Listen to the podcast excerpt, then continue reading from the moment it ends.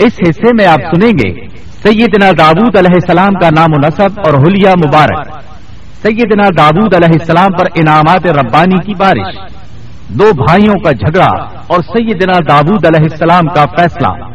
ہاتھ سے کام کرنے کی فضیلت اور بادشاہت کے باوجود سیدنا دابود علیہ السلام کا ہاتھ سے کام کرنا۔ سیدنا دابود علیہ السلام کی عمر اور وفات کا تذکرہ۔ سیدنا سلیمان علیہ السلام کا، سیدنا داود علیہ السلام کا جانشین بننا۔ ہوا اور جنات پر سیدنا سلیمان علیہ السلام کی حکمرانی۔ سیدنا سلیمان علیہ السلام کے شاہکار فیصلے۔ ہد ہد کی غیر حاضری اور ملکہ بلقیس کا واقعہ۔ جنات کے ذریعے بیت المقدس کی تعمیر اور بیت المقدس کی فضیلت۔ سیدنا سلیمان علیہ السلام کی وفات اور مسئلہ علم غیب کی وضاحت۔ تو آئیے سنتے ہیں دارالسلام اسٹوڈیو لاہور، پاکستان سے قصص الانبیاء کا اٹھارہواں حصہ، بے مثال بادشاہت۔ پیشکش محمد طارق شاہد۔ داود علیہ السلام کا سلسلہ نصب یہودا بن یعقوب سے جا ملتا ہے۔ آپ چھوٹے قد کے تھے، آنکھیں نیلی، بال ہلکے اور دل کے صاف شفاف تھے۔ آپ بنی اسرائیل پر حکومت کرنے لگے۔ اللہ تعالیٰ نے ان کی حکومت کو مضبوط کر دیا اور یوں بنی اسرائیل ایک بار پھر یکجا ہو گئے۔ اللہ تعالیٰ نے آپ پر بہت سے معجزات ظاہر فرمائے۔ آپ پر ایک کتاب بھی نازل ہوئی جسے زبور کے نام سے جانا جاتا ہے۔ اللہ تعالیٰ سورت النساء آیت ایک سو تریسٹھ میں فرماتے ہیں۔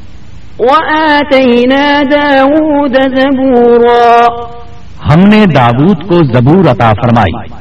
آپ تمام انسانوں سے زیادہ خوبصورت آواز والے تھے۔ صحیح بخاری کی ایک حدیث میں ہے کہ ایک مرتبہ رسول اللہ صلی اللہ علیہ وسلم نے ابو موسا اشاری رضی اللہ عنہ کو قرآن مجید کی تلاوت کرتے سنا۔ ان کی آواز بہت خوبصورت تھی۔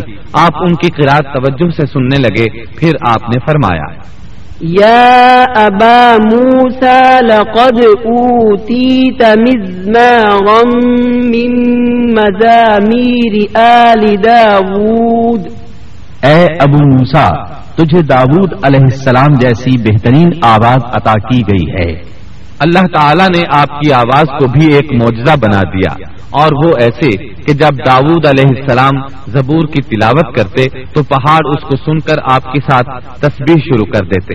اور جب پرندے یہ آواز سنتے تو ان کے پاس آ کر اپنی گردنیں جھکا کر بیٹھ جاتے اور تصویر میں ان کے ساتھ شامل ہو جاتے۔ اپنی جگہ سے حرکت بھی نہ کرتے۔ اللہ تعالی سورہ سبا آیت دس میں فرماتے ہیں۔ یا جبال اوبی معه والطیر۔ اے پہاڑوں اس کے ساتھ رغبت سے تسبیح پڑھا کرو اور پرندوں کو بھی یہی حکم ہے۔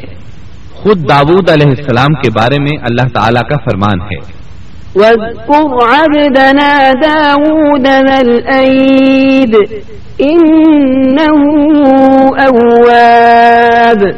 اور ہمارے بندے دابود کو یاد کریں جو بڑی قوت والا تھا یقیناً وہ بہت رجوع کرنے والا تھا۔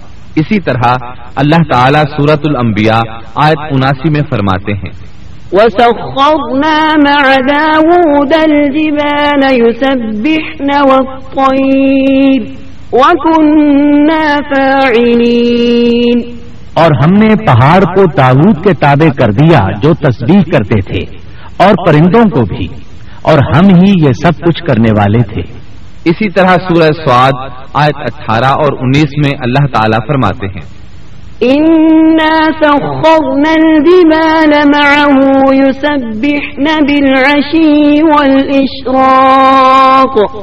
والطير محشورة كل له أواب۔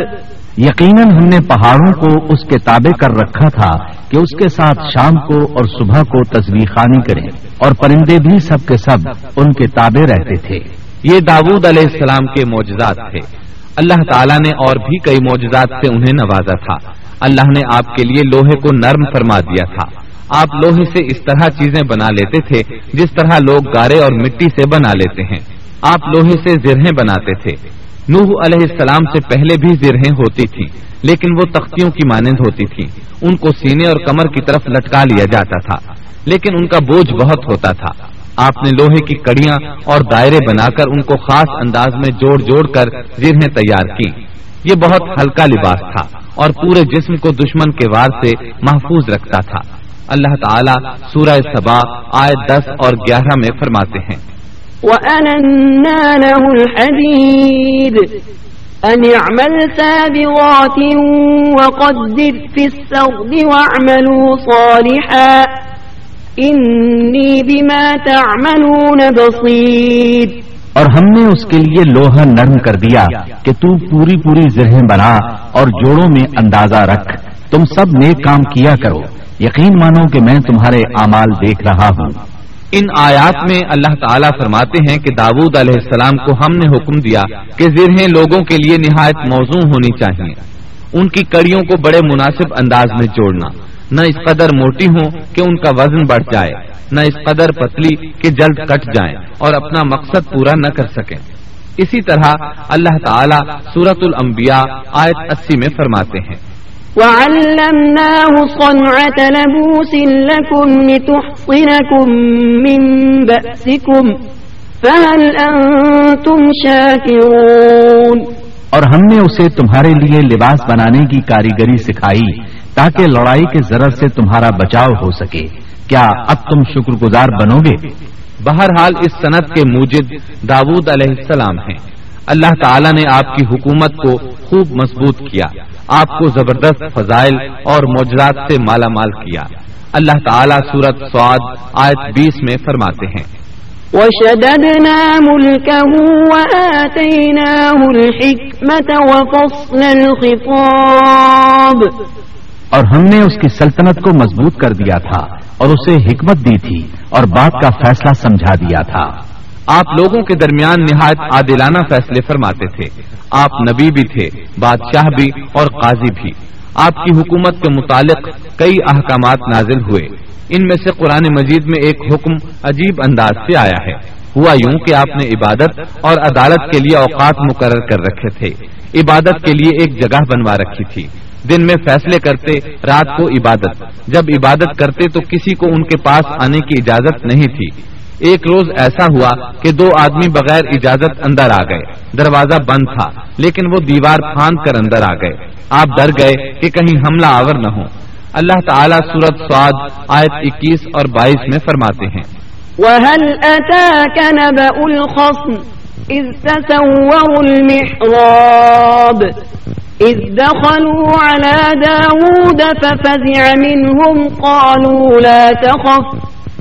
خصمان بغى بعضنا على بعض فاحكم بيننا بالحق ولا تشطط واهدنا إلى سواء الصراط. اور کیا تجھے جھگڑا کرنے والوں کی بھی خبر ملی جبکہ وہ دیوار پھانک کر محراب میں آ گئے؟ جب یہ دابود کے پاس پہنچے تو وہ ان سے ڈر گئے۔ وہ کہنے لگے، خوف نہ کیجیے ہم مقدمہ کے دو فریق ہیں۔ ہم میں سے ایک نے دوسرے پر زیادتی کی ہے۔ لہذا آپ ہمارے درمیان حق کے ساتھ فیصلہ کر دیجیے اور نا انصافی نہ کیجیے اور ہمیں سیدھی راہ بتا دیجیے داود علیہ السلام نے فرمایا، بتاؤ تمہارا کیا مسئلہ ہے؟ ان میں سے ایک نے کہا إن هذا أخي له تسع وتسعون نعجة ولي نعجة واحدة فقال أكفلنيها وعزني في الخطاب یہ میرا بھائی ہے۔ اس کے پاس ننانوے دمبیاں ہیں اور میرے پاس ایک ہی دمبی ہے۔ لیکن یہ مجھ سے کہہ رہا ہے کہ اپنی یہ ایک بھی مجھے دے دے اور مجھ پر بات میں بڑی سختی برتتا ہے۔ اس آیت کی تفسیر میں ہے کہ ایک دمبی والے بھائی نے کہا، یہ میرا بھائی بہت چالاک ہے، برے طریقے سے بات کرتا ہے۔ کہتا ہے کہ میری دمبیاں چرنے جاتی ہیں، تو اس اپنی ایک دمبی کو بھی ان کے ساتھ بھیج دیا کرو۔ جب میری دمبی اس کی دمبیوں کے ساتھ آنے جانے لگ گئی، تو اب یہ کہتا ہے کہ یہ بھی میری ہے۔ اب میں خالی ہاتھ ہوں۔ اس طرح میں اس کے ظلم کا نشانہ بن چکا ہوں۔ داود علیہ السلام نے فوراً کہا قال لقد ظلمك بسؤال نعجتك إلى نعاجه وإن كثيرا من الخلطاء ليبغي بعضهم على بعض إلا الذين آمنوا وعملوا الصالحات وقليل ما هم. اس کا اپنی دمبیوں کے ساتھ تیری ایک دمبی ملا لینے کا سوال واقعی تیرے اوپر ایک ظلم ہے۔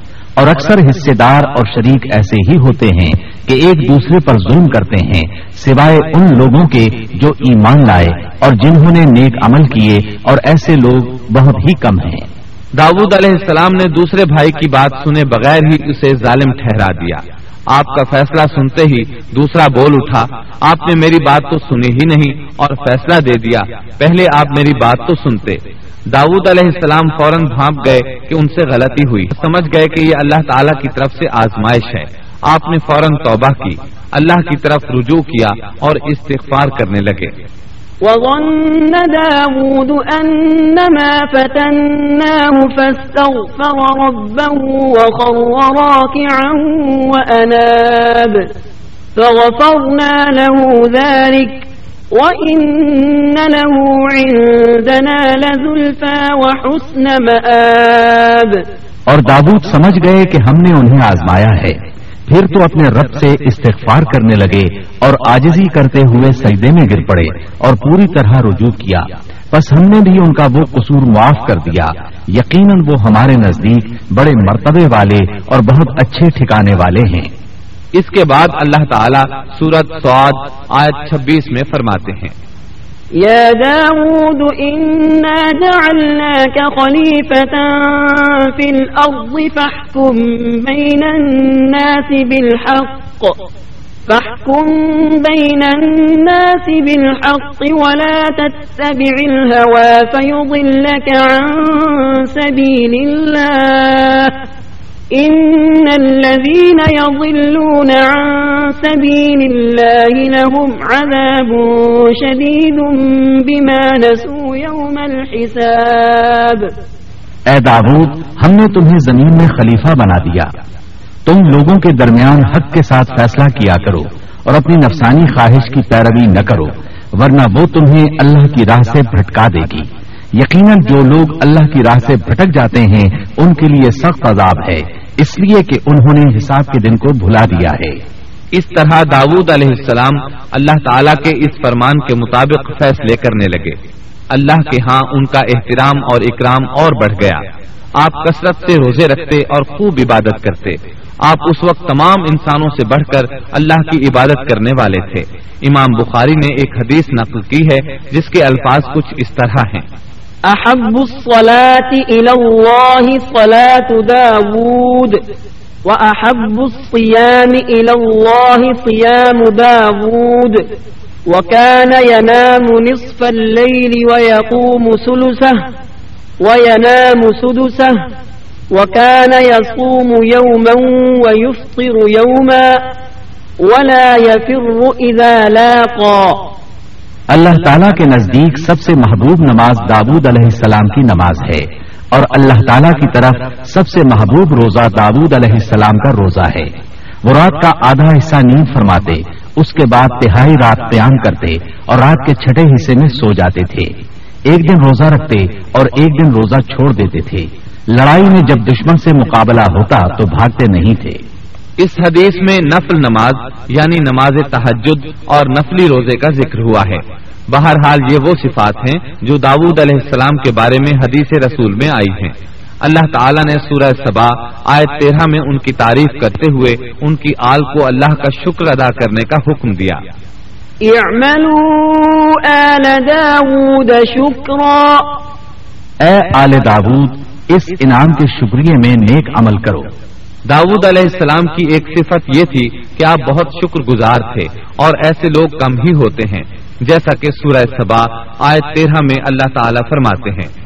وَقَلِيلٌ مِّنْ عِبَادِيَ الشَّكُورِ اور میرے بندوں میں سے شکر گزار بندے کم ہی ہوتے ہیں۔ داود علیہ السلام میں جیسے دیگر بہت سی خوبیاں تھیں، وہاں ایک بہت عظیم خوبی یہ بھی تھی کہ وہ ایک بادشاہ ہونے کے باوجود ایک درہم بھی سلطنت کے بیت المال سے نہیں لیتے تھے۔ اپنا اور اپنے اہل و عیال کا بوجھ خود اٹھاتے تھے اور اپنی محنت اور ہاتھ کی کمائی سے حلال روزی حاصل کر کے اپنے اہل و عیال کو کھلاتے تھے۔ داؤد علیہ السلام کی اس عظیم صفت کو نبی کریم صلی اللہ علیہ وسلم نے یوں بیان کیا ہے، صحیح بخاری میں ہے ما أكل طعاما قد خيرا من أن يأكل من عمل يده وإن نبي الله عليه السلام كان يأكل من عمل يده کسی انسان نے اس شخص سے بہتر روزی نہیں کھائی جو خود اپنے ہاتھ سے کما کر کھاتا ہے۔ اللہ کے نبی داود علیہ السلام بھی اپنے ہاتھ سے کام کر کے روزی کھایا کرتے تھے۔ بعض مفسرین بیان کرتے ہیں کہ داود علیہ السلام دعا مانگا کرتے تھے کہ اے میرے اللہ، کوئی ایسی صورت پیدا کر دے کہ میرے لیے ہاتھ کی کمائی آسان ہو جائے، کیونکہ میں بیت المال پر اپنا بوجھ نہیں ڈالنا چاہتا۔ تو اللہ تعالیٰ نے آپ کی اس خواہش کو اس فضیلت کے ساتھ قبول فرمایا کہ ان کے ہاتھ میں لوہے کو موم کی طرح نرم کر دیا، جس سے وہ زرہیں بناتے اور انہیں فروخت کر کے اپنے اہل و عیال کی کفالت کرتے۔ داود علیہ السلام نے کتنی عمر مبارک پائی، اس میں اختلاف ہے۔ چنانچہ اس کے متعلق مورخین کے اقوال کے علاوہ کوئی مستند بات نہیں ملتی۔ عبداللہ بن عباس رضی اللہ عنہما فرماتے ہیں کہ داود علیہ السلام کی وفات ہفتے کے دن اچانک ہوئی۔ وہ ہفتے کے دن مقررہ عبادت میں مشغول تھے اور پرندے قطارے باندھے ان پر سایہ فگن تھے کہ اچانک اس حالت میں ان کا انتقال ہو گیا۔ اس کے بعد آپ کے فرزند ارجمن نے امور سلطنت کو سنبھال لیا۔ یہ سلیمان علیہ السلام تھے۔ اللہ تعالیٰ نے آپ کو بہت سی خوبیاں اور معجزات عطا فرمائے۔ سورت النم آیت سولہ میں ہے۔ وورث سليمان داود وقال يا أيها الناس علمنا منطق الطير وأوتينا من كل شيء إن هذا لهو الفضل المبين اور داود کے وارث سلیمان ہوئے۔ کہنے لگے لوگوں ہمیں پرندوں کی بولی سکھلائی گئی ہے اور ہم سب کچھ دیے گئے ہیں۔ بے شک یہ بالکل کھلا ہوا فضل الہی ہے۔ یہاں وراثت سے مراد مال نہیں بلکہ بادشاہت اور نبوت مراد ہے۔ اللہ تعالیٰ نے انہیں ایسا بادشاہ بنایا کہ ساری دنیا میں ان جیسا کوئی نہیں ہوا۔ آپ سے بڑھ کر بادشاہت بھی کسی کی نہ ہو سکی۔ کیونکہ خود سلیمان علیہ السلام نے یہ دعا کی تھی کہ الہی مجھے ایسی سلطنت عطا فرما کہ جو میرے بعد اور کسی کے شایان شان نہ ہو۔ قال رب هب لي ملكا لا ينبغي لأحد من بعدي إنك أنت الوهاب۔ فسخرنا له الريح تجري بأمره رخاء حيث أصاب. والشياطين كل بناء وغواص. وآخرين مقرنين في الأصفاد. کہا کہ اے میرے رب، مجھے بخش دے اور مجھے ایسا ملک عطا فرما جو میرے سوا کسی شخص کے لائق نہ ہو۔ تو بڑا ہی دینے والا ہے۔ بس ہم نے ہوا کو ان کے ماتحت کر دیا۔ وہ آپ کے حکم سے جہاں آپ چاہتے نرمی سے پہنچا دیا کرتی تھی۔ اور طاقتور جنوں کو بھی ان کا ماتحت کر دیا۔ ہر عمارت بنانے والے کو اور غوطہ خور کو اور دوسرے جنات کو بھی جو زنجیروں میں جکڑے رہتے تھے۔ جن سلیمان علیہ السلام کے حکم سے بلند و بالا عمارتیں تعمیر کرتے تھے۔ دریاؤں میں غوطہ لگا کر ان سے ہیرے جواہرات اور موتی وغیرہ نکالتے تھے۔ دوسرے جو کام عام انسانوں کی طاقت سے زیادہ ہوتے تھے، وہ آپ جنوں سے لیا کرتے تھے۔ جو جن آپ کے حکم سے سرتابی کرتے یا شرارتیں کر کے کام میں رکاوٹ ڈالتے یا دوسروں کو تنگ کرتے، تو آپ انہیں زنجیروں میں جکڑ کر قید خانے میں ڈال دیتے۔ اور یہ آپ پر اللہ کی طرف سے بہت بڑا انعام اور احسان تھا، جیسا کہ اللہ تعالیٰ سورج سواد آیت انتالیس میں فرماتے ہیں۔ هذا عطاؤنا فمن او امسك بغير حساب. یہ ہے ہمارا عطیہ. اب تو احسان کر یا روک رکھ کچھ حساب نہیں۔ اللہ تعالیٰ نے سلیمان علیہ السلام کو ان پر قبضہ اور اختیار دے دیا اور فرمایا اب آپ کی مرضی آپ انہیں سزا دیں یا درگزر کریں۔ کسی کو کچھ دیں یا روک لیں۔ آپ کے لیے سب کچھ جائز ہے۔ دوسرے مقام پر اللہ تعالیٰ سورہ سبا آیت بارہ میں فرماتے ہیں۔ ومن الجن من يعمل بين يديه بإذن ربه ومن يزغ منهم عن أمرنا نذقه من عذاب السعير۔ اور اس کے رب کے حکم سے بعض جنات اس کی ماتحتی میں اس کے سامنے کام کرتے تھے۔ اور ان میں سے جو بھی ہمارے حکم سے سرکشی کرے، ہم اسے بھڑکتی ہوئی آگ کے عذاب کا مزہ چکھائیں گے۔ اس طرح اللہ تعالیٰ سورہ سبا آئے تیرہ میں فرماتے ہیں۔ يعملون له ما يشاء من محاريب وتماثيل وجفان كالجواب وقدور الراسيات اعملوا آل داود شكرا۔ وقليل من عبادي الشكور. جو کچھ سلیمان چاہتے جنات وہ تیار کر دیتے، مثلا قلعے، مجسمے اور حوضوں جیسے پیالے اور چولہوں پر جمی ہوئی مضبوط دے گے اے آل داود، اس کے شکریہ میں نیک عمل کرو، میرے بندوں میں سے شکر گزار کم ہی ہیں۔ یعنی جنات سلیمان علیہ السلام کے حکم کے مطابق بڑے بڑے محل، مساجد، قلعے، مختلف مساجد کے ماڈل یا سینریوں کے ماڈل، بڑے بڑے تھال اور اتنی بڑی دیگیں بناتے تھے جو بوجھل اور نقل و حمل کے قابل نہ ہونے کی وجہ سے کسی خاص مقام پر نصب کر دی جاتی تھی۔ اور یہ آپ پر اللہ تعالیٰ کا عظیم احسان تھا۔ اس کے علاوہ دیگر معجزات سے بھی اللہ تعالیٰ نے آپ کو سرفراز فرمایا تھا۔ جیسا کہ سورت الانبیاء آیت بیاسی میں اللہ تعالیٰ فرماتے ہیں۔ ومن الشياطين من يغوصون له ويعملون عملا دون ذلك وكنا لهم حافظين۔ اسی طرح بہت سے شیاطین بھی ہم نے اس کے تابع کیے تھے جو اس کے فرمان سے غوطہ لگاتے تھے اور اس کے سوا بھی بہت سے کام کرتے تھے۔ ان کے نگہبان ہم ہی تھے۔ یہ تمام اقتدار اللہ تعالیٰ نے آپ کو عطا کیا تھا۔ آپ کے معجزات میں سے ایک معجزہ یہ بھی تھا کہ ہوا آپ کے لیے مسخر یعنی متی و فرما بردار تھی۔ اللہ تعالیٰ سورہ سواد آیت چھتیس میں فرماتے ہیں۔ فسخرنا له الريح تجري بأمره رخاء حيث أصاب۔ بس ہم نے ہوا کو ان کے ماتحت کر دیا۔ وہ آپ کے حکم سے جہاں آپ چاہتے نرمی سے پہنچا دیا کرتی تھی۔ اللہ تعالیٰ سورت الانبیاء آیت اکاسی میں فرماتے ہیں۔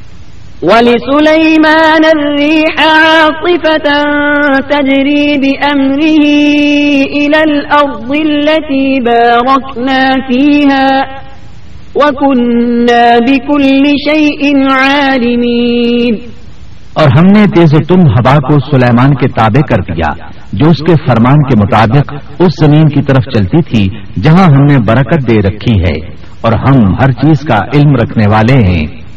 اسی طرح اللہ تعالیٰ سورہ سبا آیت بارہ میں فرماتے ہیں۔ وَلِسُلَيْمَانَ الرِّيحَ غُدُوُّهَا شَهْرٌ وَرَوَاحُهَا شَهْرٌ۔ اور ہم نے سلیمان کے لیے ہوا کو مسخر کر دیا کہ صبح کی منزل اس کی مہینہ بھر کی ہوتی تھی اور شام کی منزل بھی مہینہ بھر کی ہوتی تھی۔ دیگر معجزات کی طرح اللہ تعالیٰ نے سلیمان علیہ السلام کو یہ معجزہ بھی عطا فرمایا کہ تیز و تند ہوا کو ان کا تابع فرمان بنا دیا۔ آپ اس ہوا کو جس طرح کا حکم دیتے، وہ حکم کی تعمیل کرتی اور اس طرح آپ ایک ماہ کا سفر چند گھنٹوں میں طے کر لیا کرتے تھے۔ داود علیہ السلام کو تو اللہ تعالیٰ نے لوہے کی ڈھلائی کا کام سکھایا تھا جبکہ سلیمان علیہ السلام کو لوہے کی ڈھلائی کے علاوہ تانبے کی ڈھلائی کا فن بھی سکھایا۔ سورہ سبا آیت بارہ میں اللہ تعالیٰ فرماتے ہیں۔ اور ہم نے اس کے لیے تانبے کا چشمہ بہا دیا۔ اس چشمے میں پانی کی بجائے تانبا بہتا تھا۔ آپ اس سے جو چاہتے بنا لیتے۔ آپ گھوڑوں کو بہت پسند فرماتے تھے۔ آپ کے پاس بہت سے گھوڑے اللہ تعالیٰ سورت سواد آیت تیس تا تینتیس میں فرماتے ہیں۔ وَوَهَبْنَا لِدَاوُودَ سُلَيْمَانَ، نعم العبد إنه أواب، إذ عرض عليه بالعشي الصافنات الجياد فقال إن وسب الحجاب. ردوها علي فطفق مسحا بالسوق والأعناق. اور ہم نے دابود کو سلیمان عطا فرمایا، جو بڑا اچھا بندہ تھا اور بے حد رجوع کرنے والا تھا۔ جب ان کے سامنے شام کے وقت تیز روک خاصے کے گھوڑے پیش کیے گئے، تو کہنے لگے، میں نے ان گھوڑوں پر اپنے پروردگار کی یاد کو ترجیح دی۔ یہاں تک کہ آفتاب غروب ہو گیا۔ ان گھوڑوں کو دوبارہ میرے سامنے لاؤ۔ پھر تو ان کی پنڈلیوں اور گردنوں پر ہاتھ پھیرنے لگے۔ گھوڑے بیس ہزار سے زائد تھے۔ گھوڑوں کے معائنے میں ان کا روزمرہ کا ذکر رہ گیا۔ تب انہیں ذکر الہی کا خیال آیا، جس پر انہیں سخت صدمہ ہوا اور کہنے لگے کہ میں گھوڑوں کی محبت میں اتنا گم ہو گیا کہ سورج غروب ہو گیا۔ تو ان گھوڑوں کو دوڑایا کہ وہ نظروں سے اوجھل ہو گئے۔ پھر انہیں دوبارہ طلب کیا اور پیار محبت سے ان کی پنڈلیوں اور گردنوں پر ہاتھ پھیرنا شروع کر دیا۔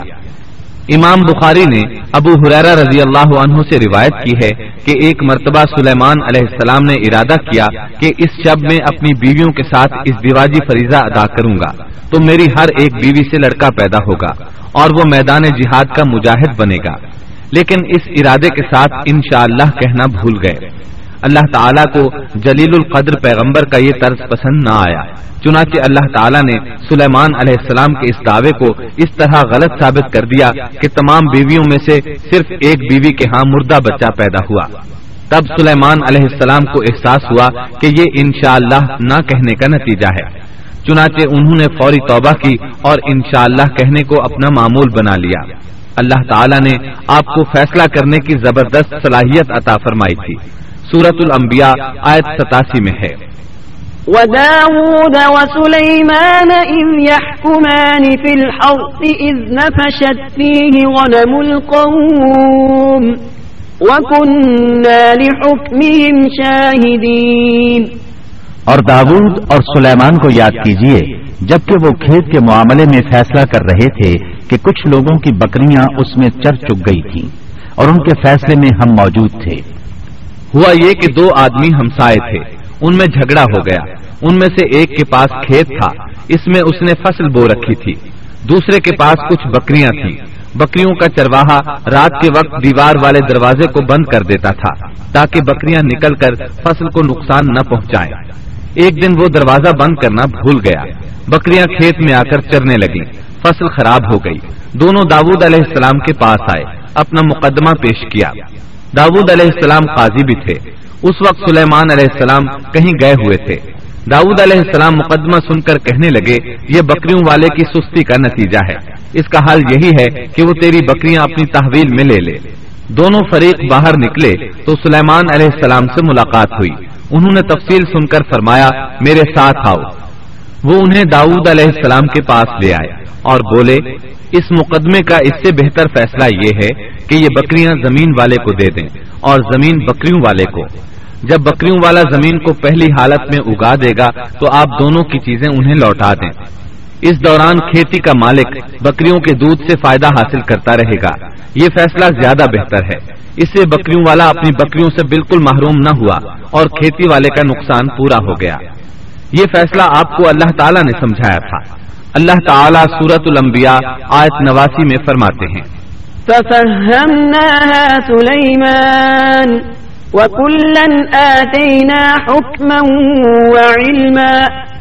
ہم نے اس کا صحیح فیصلہ سلیمان کو سمجھا دیا۔ ہاں ہر ایک کو ہم نے علم و حکمت سے نوازا تھا۔ بخاری اور مسلم میں ایک حدیث ہے اس میں اسی قسم کا ایک واقعہ بیان ہوا ہے کہ دو عورتیں اپنا مقدمہ داود علیہ السلام کے پاس لائیں۔ دونوں کو اللہ نے ایک ایک بچہ دے رکھا تھا۔ ایک بھیڑیے نے حملہ کر کے بڑی عمر والی کا بچہ چیر پھاڑ ڈالا۔ عورت چالاک تھی۔ اس نے چھوٹی عمر والی کا بچہ چھین لیا کہ یہ میرا بچہ ہے۔ داود علیہ السلام نے دیکھا بچہ بڑی عورت کے پاس ہے، تو اس کے حق میں فیصلہ دے دیا۔ سلیمان علیہ السلام نے داود علیہ السلام سے اجازت چاہتے ہوئے کہا، کیا میں اس مقدمے کا فیصلہ کر سکتا ہوں؟ انہوں نے اجازت دے دی۔ سلیمان علیہ السلام نے عورت سے کہا، بچہ مجھے دے دو. بچہ ہاتھ میں لے کر انہوں نے تلوار نکالی اور دونوں عورتوں سے فرمایا، میں اس کے دو ٹکڑے کر کے تم دونوں میں برابر برابر تقسیم کرنے لگا ہوں۔ یہ سن کر بڑی عورت بولی کہ ٹھیک ہے۔ جبکہ چھوٹی عورت مامتا کی وجہ سے چلا اٹھی کہ آپ اسے زندہ رہنے دیں اور اسے دے دیں؟ یہ سنتے ہی سلیمان علیہ السلام بول اٹھے، تو ہی اس کی ماں ہے، جس سے اپنے بچے کے ٹکڑے دیکھنا برداشت نہ ہو سکا۔ پھر بچہ اسے دے دیا۔ سلیمان علیہ السلام کا ایک تیسرا واقعہ قرآن میں یوں ہے۔ سورت النمل آیت سترہ اور اٹھارہ میں ہے۔ وحشر لسليمان جنوده من الجن والإنس والطير فهم يوزعون۔ حتى إذا أتوا على واد النمل قالت نملة يا أيها النمل ادخلوا مساكنكم لا يحطمنكم سليمان وجنوده وهم لا يشعرون اور سلیمان کے سامنے ان کے تمام لشکر، جنات، انسان اور پرندوں میں سے جمع کیے گئے۔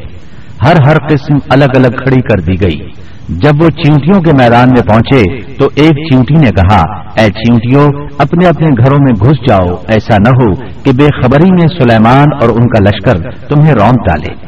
ان تمام لشکروں کو اکٹھا کیا گیا تھا۔ اللہ تعالیٰ نے چونٹی کی یہ بات سلیمان علیہ السلام کو سنوا دی۔ سورہ نمل آیت انیس میں ہے۔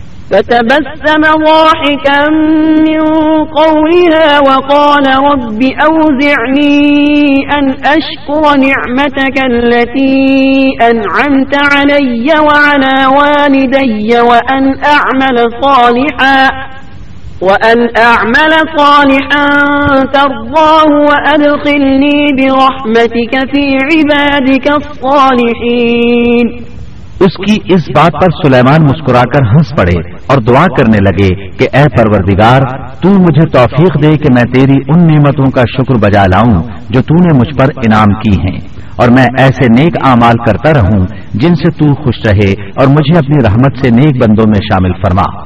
آپ کا ایک واقعہ ملکہ بلقیس کے ساتھ پیش آیا۔ سورہ نمل آیت بیس تا پچیس میں ہے۔ آپ نے پرندوں کی دیکھ بھال کی اور فرمانے لگے، کیا بات ہے کہ ہد ہد نظر نہیں آ رہا؟ کیا وہ واقعی غیر حاضر ہے؟ یقیناً میں اسے سخت سزا دوں گا یا اسے ذبح کر ڈالوں گا، یا وہ میرے سامنے کوئی معقول وجہ بیان کرے؟ کچھ زیادہ دیر نہ گزری تھی کہ اس نے آ کر کہا، میں ایک ایسی خبر لایا ہوں کہ آپ کو اس کی خبر ہی نہیں اور میں سبا کی ایک سچی خبر آپ کے پاس لایا ہوں۔ میں نے دیکھا ہے کہ ان کی بادشاہ ایک عورت ہے، جسے ہر قسم کی چیز سے کچھ نہ کچھ دیا گیا ہے، اور اس کا تخت بھی بڑا عظیم ہے۔ میں نے اسے اور اس کی قوم کو اللہ تعالیٰ کو چھوڑ کر سورج کو سجدہ کرتے ہوئے پایا ہے۔ شیطان نے ان کے کام مزین کر کے انہیں دکھلا کر سیدھے راستے سے ہٹا دیا ہے۔ پس وہ ہدایت پر نہیں آتے کہ اسی اللہ کو سجدہ کریں جو آسمانوں اور زمینوں کی پوشیدہ چیزوں کو باہر نکالتا ہے۔ اور جو کچھ تم چھپاتے اور ظاہر کرتے ہو، وہ سب کچھ جانتا ہے۔ ہد ہد نے اللہ تعالیٰ کی یہ صفت اس لیے بیان کی کہ یہ اپنی حص کے ذریعے زمین میں پانی والے حصے کا پتہ چلا لیتا ہے۔ سلیمان علیہ السلام کو بھی یہی ہد ہد بتایا کرتا تھا کہ پانی کہاں ہے۔ پھر آپ جنات کے ذریعے پانی نکلواتے تھے۔ یہ اطلاع سن کر سلیمان علیہ السلام حیران ہوئے۔ آپ نے ہد ہد سے کہا، ہم ابھی تمہاری بات کی تصدیق کر لیتے ہیں۔ سورہ نمل آیت ستائیس اور اٹھائیس میں ہے۔ قال سننظر أصدقت أم كنت من الكاذبين؟ اذهب بكتابي هذا فألقه إليهم ثم تول عنهم فانظر ماذا يرجعون۔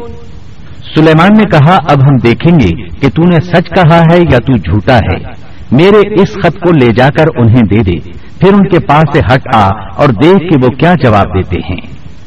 آپ نے ایک خط لکھ کر اسے دیا۔ ہد ہد وہ خط لے کر ملکہ بلقیس کے محل پہنچا۔ خط اس کے سامنے گرا کر خود دیوار پر جا بیٹھا۔ خط دیکھ کر ملکہ بلقیس نے کہا قالت يا أيها الملأ إني ألقي إلي كتاب كريم۔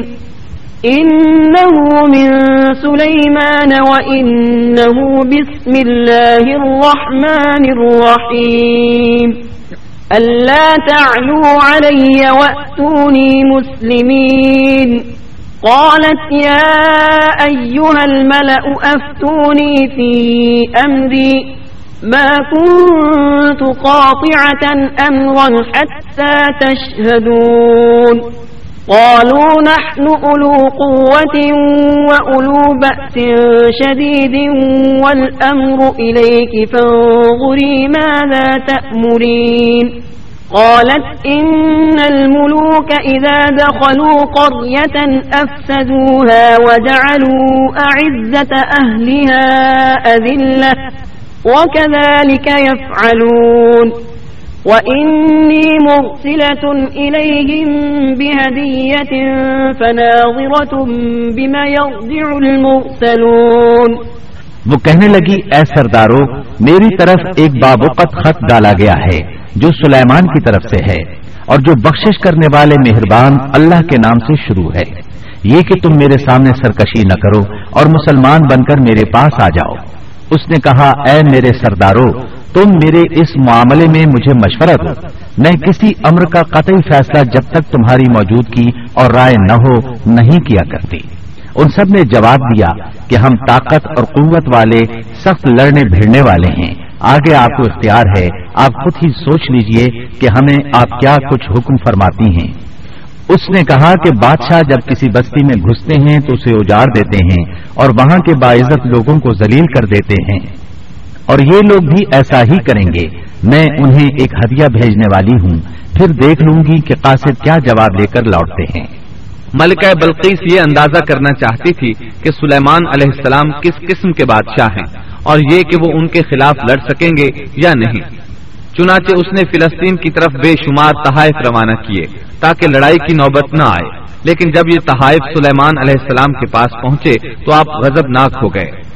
فلما جاء سليمان قال أتمدونني بمال فما آتاني الله خير مما آتاكم بل أنتم بهديتكم تفرحون۔ ارجع إليهم فلنأتينهم بجنود لا قبل لهم بها ولنخرجنهم منها أذلة وهم صاغرون. بس جب قاسد سلیمان کے پاس پہنچا تو آپ نے فرمایا، کیا تم مال سے مجھے مدد دینا چاہتے ہو؟ مجھے تو میرے رب نے اس سے بہت بہتر دے رکھا ہے، جو اس نے تمہیں دیا ہے۔ بس تم ہی اپنے تحفے سے خوش رہو۔ جا ان کی طرف واپس لوٹ جا۔ ہم ان کے مقابلے پر وہ لشکر لائیں گے جن کے سامنے پڑنے کی ان میں طاقت نہیں، اور ہم انہیں زلیل و پست کر کے وہاں سے نکال باہر کریں گے۔ قاصد ان کا جواب سن کر اور یہ صورت حال دیکھ کر دہشت زدہ ہو گئے۔ انہوں نے بلقیس کے پاس جا کر ساری حقیقت بیان کر دی۔ ملکہ بلقیس نے انہیں پیغام بھجوایا کہ ہم اسلام قبول کرنے کے لیے تیار ہیں۔ سلیمان علیہ السلام تک اس کا پیغام پہنچا تو آپ اپنے درباریوں کی طرف متوجہ ہوئے۔ قال يا أيها الملأ أيكم يأتيني بعرشها قبل أن يأتوني مسلمين؟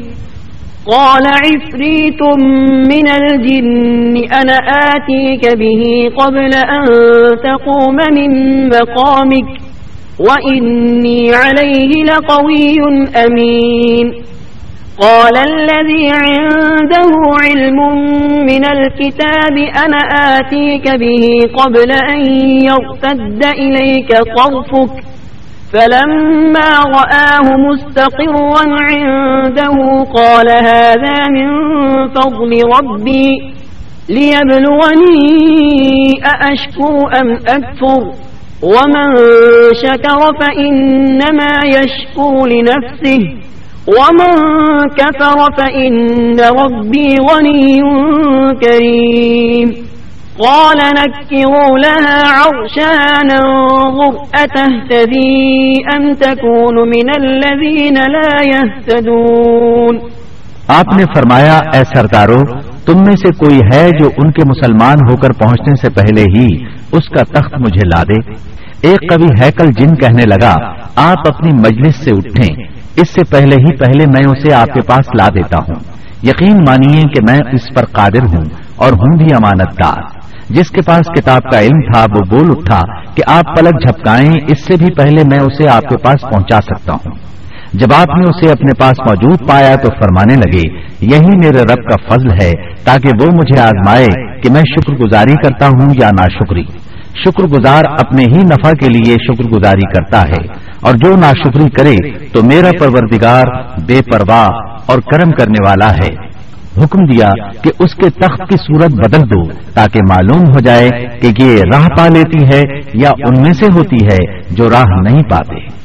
تخت لانے والے آدمی کے متعلق جو یہ آیا ہے کہ اس کے پاس کتاب کا علم تھا، تو مفسرین کا اس کے بارے میں اختلاف ہے کہ وہ کون تھا۔ قرآن کریم کے الفاظ سے جو معلوم ہوتا ہے، وہ اتنا ہی ہے کہ وہ کوئی انسان ہی تھا، جس کے پاس کتاب الہی کا علم تھا۔ اللہ تعالیٰ نے کرامت اور اعجاز کے طور پر اسے یہ قدرت دے رکھی تھی کہ پلک جھپکتے وہ تخت لے آیا۔ پھر سلیمان علیہ السلام نے تخت میں تبدیلی کا حکم دیا۔ تخت میں تبدیلی کا حکم سن کر اس میں سے ہیرے جواہر نکال دیے گئے اور دوسری جگہوں پر لگا دیے گئے۔ سورہ نمل، آیت بیالیس اور تینتالیس میں ہے۔ فلما جاءت قيل أهكذا عرشك؟ قالت كأنه هو وأوتينا العلم من قبلها وكنا مسلمين۔ وصدنا ما كانت تعبد من دون الله. إنها كانت من قوم كافرين. پھر جب وہ آ گئی تو اس سے کہا گیا کہ ایسا ہی تیرا بھی تخت ہے۔ اس نے جواب دیا کہ یہ گویا وہی ہے۔ ہمیں اس سے پہلے ہی علم دے دیا گیا تھا اور ہم مسلمان تھے۔ اسے انہوں نے روک رکھا تھا کہ جن کی وہ اللہ کو چھوڑ کر پرستش کرتی رہی تھی، یقیناً وہ کافر لوگوں میں سے تھی۔ اب سلیمان علیہ السلام کی ملکہ بلقیس سے گفتگو شروع ہوئی۔ پھر وہ اسے تخت کے پاس لے آئے۔ اس سے پوچھا، کیا تیرا تخت بھی اسی طرح کا ہے؟ اس نے بہت اچھا اور فساحت سے بھرپور جواب دیا۔ اس نے نہ تو یہ کہا کہ ہاں کیونکہ وہ تو اپنا تخت پیچھے سبا کے علاقے میں چھوڑ آئی تھی۔ یہاں کیسے آ سکتا تھا؟ نہ اس نے یہ کہا کہ نہ۔ کیونکہ یہ وہی محسوس ہو رہا تھا۔ البتہ اس میں قدر تبدیلی محسوس ہو رہی تھی۔ اس نے عجیب جملے میں جواب دیا کہ یہ وہی لگتا ہے۔ سلیمان علیہ السلام یہ جواب سن کر حیران ہوئے۔ اب آپ نے اسے اپنی سلطنت کا غلبہ دکھانے کے لیے ایسا منظر دکھایا جو کسی بشر نے آج تک نہیں دیکھا۔ چنانچہ آپ اسے ایک محل میں لے گئے۔ یہ مکمل طور پر شیشے کا تھا۔ اس سے دوسری طرف دیکھا جا سکتا تھا۔ فرش بھی شیشے کا تھا۔ شیشے کے نیچے پانی چھوڑا گیا تھا۔ پانی چلتا رہتا تھا۔ آپ اسے لیے اندر داخل ہوئے تو وہ بہت حیران ہوئی کہ محل میں پانی بہ رہا ہے۔ اس نے اپنا لباس کچھ اوپر کر لیا کہ بھیگ نہ جائے۔ اس نے اپنا پاؤں پانی پر رکھنا چاہا تو وہ شیشے پر پڑا۔ اور زیادہ حیران ہوئی اور شرمندہ بھی کہ دھوکا کھا گئی۔ اور یہ سب کچھ جنات کے ذریعے تیار کرایا گیا تھا۔ سورہ نمل آیت چوالیس میں اللہ تعالیٰ فرماتے ہیں۔ قيل لها دخل الصرح. فلما رأته حسبته لجة وكشفت عن ساقيها. قال إنه صرح ممرد من قوارير. قالت رب إني ظلمت نفسي وأسلمت مع سليمان لله رب العالمين. اس سے کہا گیا کہ محل میں چلی چلو، جسے دیکھ کر یہ سمجھ کر کہ یہ حوض ہے، اس نے اپنی پنڈلیاں کھول دی۔ سلیمان نے کہا، یہ ایسا محل ہے جس میں نیچے بھی شیشے جڑے ہوئے ہیں۔ کہنے لگی، میرے پروردگار، میں نے اپنی جان پر ظلم کیا۔ اب میں سلیمان کے ساتھ اللہ رب العالمین کی متی اور فرما بردار بنتی ہوں۔ یہ عظیم سلطنت دیکھ کر وہ جان گئی کہ سلیمان علیہ السلام صرف بادشاہ ہی نہیں، نبی بھی ہیں۔ چنانچہ اس نے فوراً ایمان قبول کر لیا۔ سلیمان علیہ السلام کا سب سے بڑا کارنامہ یہ ہے کہ آپ نے مسجد اقسا تعمیر کروائی۔ اس کی پہلی تعمیر یعقوب علیہ السلام نے کرائی تھی۔ صحیح حدیث میں ہے کہ رسول اللہ صلی اللہ علیہ وسلم سے پوچھا گیا، زمین میں کون سی مسجد سب سے پہلے تعمیر کی گئی؟ آپ نے فرمایا، مسجد حرام یعنی مکہ معظمہ والی مسجد۔ پھر آپ سے پوچھا گیا کہ اس کے بعد کون سی مسجد زمین میں بنائی گئی؟ آپ نے جواب دیا، مسجد اقسا جب بخت نصر نے قدس پر قبضہ جما لیا، تو اس نے مسجد اقسا ڈھا دی۔ لیکن پھر سلیمان علیہ السلام کو اللہ تعالیٰ نے بادشاہت عطا کی، تو انہوں نے اثر نو تعمیر کا کام شروع کرایا۔ اس کے ساتھ ہی انہوں نے ہیکل سلیمانی بھی تعمیر کروایا۔ یہود آج تک اس کو مقدس سمجھتے ہیں۔ یہ مسجد اقسا کے بالکل قریب ہے۔ مسجد اقسا کی فضیلت میں بہت سی روایات ملتی ہیں۔ جیسا کہ رسول اللہ صلی اللہ علیہ وسلم کا ارشاد ہے، مسجد حرام میں ایک نماز کا ثواب ایک لاکھ نمازوں کے برابر ہے۔ مسجد نبوی میں ایک نماز کا ثواب ایک ہزار نماز کے برابر ہے۔ اور مسجد اقسا میں پانچ سو نمازوں کے برابر ثواب ملتا ہے۔ مسند احمد میں عبداللہ بن امر بن آس رضی اللہ عنہما سے روایت ہے کہ رسول اللہ صلی اللہ علیہ وسلم نے فرمایا، جب سلیمان علیہ السلام نے بیت المقدس کو تعمیر کیا، تو اللہ تعالیٰ سے تین دعائیں مانگی۔ ان میں سے اللہ تعالیٰ نے دو قبول فرمائی اور ایک کے بارے میں ہم امید رکھتے ہیں کہ وہ ہمیں ملے گی۔